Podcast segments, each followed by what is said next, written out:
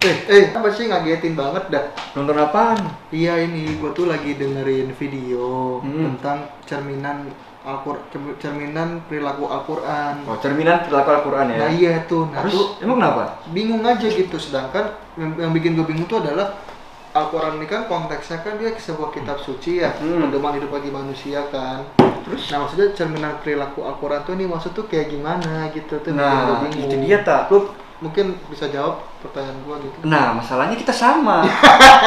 kita nggak, saya juga nggak tahu tak. Ah, Gitu. ah, ah. Dari kemarin juga nyari ini perilaku yang baik menurut Al-Quran itu gimana gitu. Soalnya banyak kan konteksnya. Iya, saya juga bingung Gitu. gitu. Iya. Hmm. Nah, ini tak. Apa tuh? Nih di YouTube nih Gimana? tak. Gimana? Masjid Agung Al Azhar Hmm, hmm, hmm. itu tak. Cerminan perilaku Al-Quran. Mhm. Wah ini tak. Ini pas nih kayaknya nih tak buat kita nih tak. Boleh, boleh, boleh, boleh, Nah boleh. ini coba kita tonton tak ya bareng-bareng. Bismillahirrahmanirrahim. Assalamualaikum warahmatullahi wabarakatuh. Alhamdulillah wassalatu wassalamu ala Rasulillah Sayyidina Muhammad ibn Abdullah la haula wa la quwata illa billah. Faqad qala Allah Ta'ala fi kitabihil karim A'udzu billahi minasyaitonir rajim. Bismillahirrahmanirrahim. Alif lam mim. ذلك الكتاب لا ريب فيه هدى للمتقين صدق الله العظيم Para pemirsa yang berbahagia Alhamdulillah atas izin Allah semata-mata Tahun ini kita bisa berjumpa dengan Ramadan Ramadan penuh kemuliaan Penuh keagungan Penuh keberkahan Isi Allah subhanahu wa ta'ala Para pemirsa yang mulia Topik saya pada kesempatan ini adalah Cerminan perilaku Al-Quran kalau Al-Quran itu diamalkan, itu tandanya orang itu hatinya sudah luar biasa mengikuti tuntunan Al-Quran. Dan Al-Quran itu salah satu isinya adalah menuntun manusia agar manusia itu berperilaku rohaniyahnya menuju kepada Allah Subhanahu wa taala. Apa yang dikatakannya, apa yang diperbuatnya, apa yang diperbincangkannya, apa yang jadi konsep hidupnya, apa yang jadi pilihan politiknya, semata-mata mengharapkan ridha Allah. Kalau itu yang terjadi pada orang itu, dan konsisten dia menjalani kebiasaan itu hingga tamat hidupnya, ini orang boleh kita katakan calon surga, ahli surga yang masih hidup. Mengapa? Dia berjalan seperti di atas rel. Ibarat begitu jalan raya itu panjang beribu-ribu kilo. Jalanannya mulus dan bagus. Tapi jalanan kereta hanya dua rel ganda itu. Rel kiri dan kanan. Dia tidak terpesona dengan jalan-jalan yang ribuan kilometer di luar jalan rel kereta. Orang beriman itu seperti itu. Maka itu orang mukmin Allah inginkan hanya satu oleh Allah Ta'ala. Berada pada jalur dan rel Al-Quran. Insya Allah hidupnya terjaga, terpelihara, terlindungi oleh Allah Subhanahu wa Ta'ala. Ini orang untuk diselamatkannya, dimuliakannya, dihormatinya, diagungkan derajatnya di dunia, bahkan sampai di akhirat. Para pemirsa yang budiman, maka banyak sekali dalam Al-Quran tentang bagaimana cerita, riwayat, dan kisah orang-orang terdahulu. Baik di zaman Rasul-Rasul dan Nabi-Nabi terdahulu. Juga bukan Nabi dan Rasul. Tetapi mereka ini hidupnya di dalam jalur-jalur dari syariat Allah dan Rasul. Maka ini orang akan diberikan kemuliaannya. Salah satu yang populer itu adalah Luqmanul Hakim.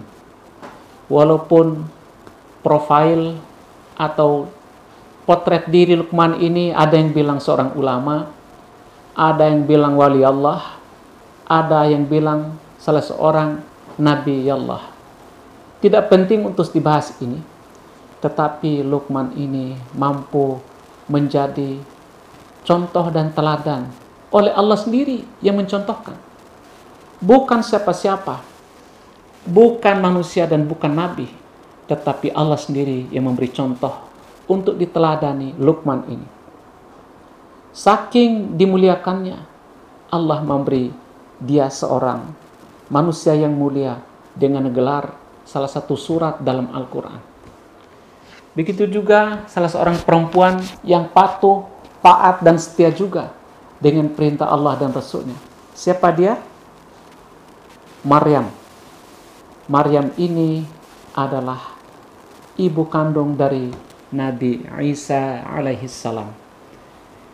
Manusia-manusia yang profil hidupnya yang patuh benar dengan syariat Allah dan Rasul. Maryam juga diabadikan dalam sebuah surat Al-Quran, surat Maryam. Di dalam surat itu diceritakan dari awal hidupnya, siapa orang tuanya, apa aktivitas hari-harinya, dan sampai akhir hidupnya seperti apa. Maka itu Allah menceritakan utuh-utuh kisah itu. Apakah sekedar diceritakan begitu saja? Oh, sama sekali tidak Allah ceritakan itu tujuannya adalah untuk ditiru, untuk dicontoh, untuk dipelajari, untuk menjadi uswatun hasanah bagi manusia-manusia yang hidup di belakang hari seperti kita-kita ini. Dan contoh itu seakan-akan sangat faktual. Seakan-akan Maryam dan Lukman Al-Hakim itu orangnya masih ada. Padahal hidup mereka sudah melampaui masa-masa yang jauh dan terdahulu dari hidup kita zaman ini.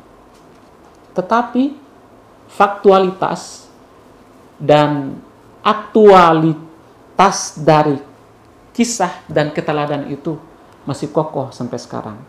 Maka itu pengen jadi orang mulia, pengen jadi orang terhormat, pengen jadi orang terpandang, pengen jadi orang yang agung, pengen jadi orang yang luar biasa, satu, ikuti syariat Allah. Ikuti syariat Nabi. Karena itu pasti bakal mulia, bakal terhormat. Terhormatnya dari mana? Yang pertama, di sisi Allah sangat mulia. Makhluk-makhluk langit itu sangat populer memuji dan menyanjungnya. Karena apa? Karena kekokohan kepatuhannya kepada Allah.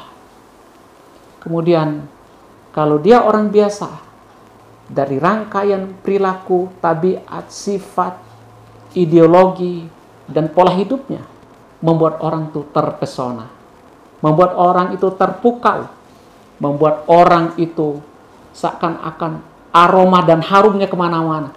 Sehingga kebaikan, kemuliaan, kesolehan, kepatuhan itu akan diceritakan orang dan akan ditiru orang.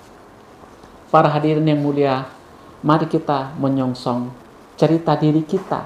Walaupun tidak sebagus setinggi derajat nabi terdahulu atau orang biasa entah Siti Maryam atau Luqmanul Hakim insya Allah kita kalau meniru, mengikuti, meneladani dan mencontoh mereka derajat itu akan diperoleh karena tidak mungkin akan Allah masukkan semua dalam cerita kisah dalam Al-Quran maupun hadis Nabi tentang orang-orang yang banyak itu.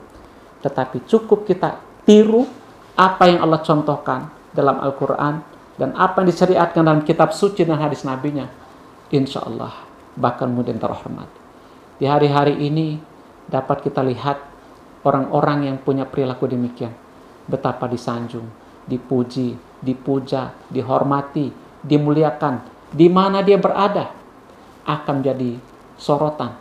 Tidak sekedar jadi sorotan media dan media sosial, tetapi perilakunya sangat wangi, sangat harum, perilakunya sangat santun, sangat mulia, perangai dan tabiatnya sangat terhormat, terhormat dan terpandang.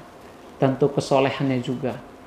Dia perlihatkan semata-mata karena Allah, tampak dalam penglihatan kita.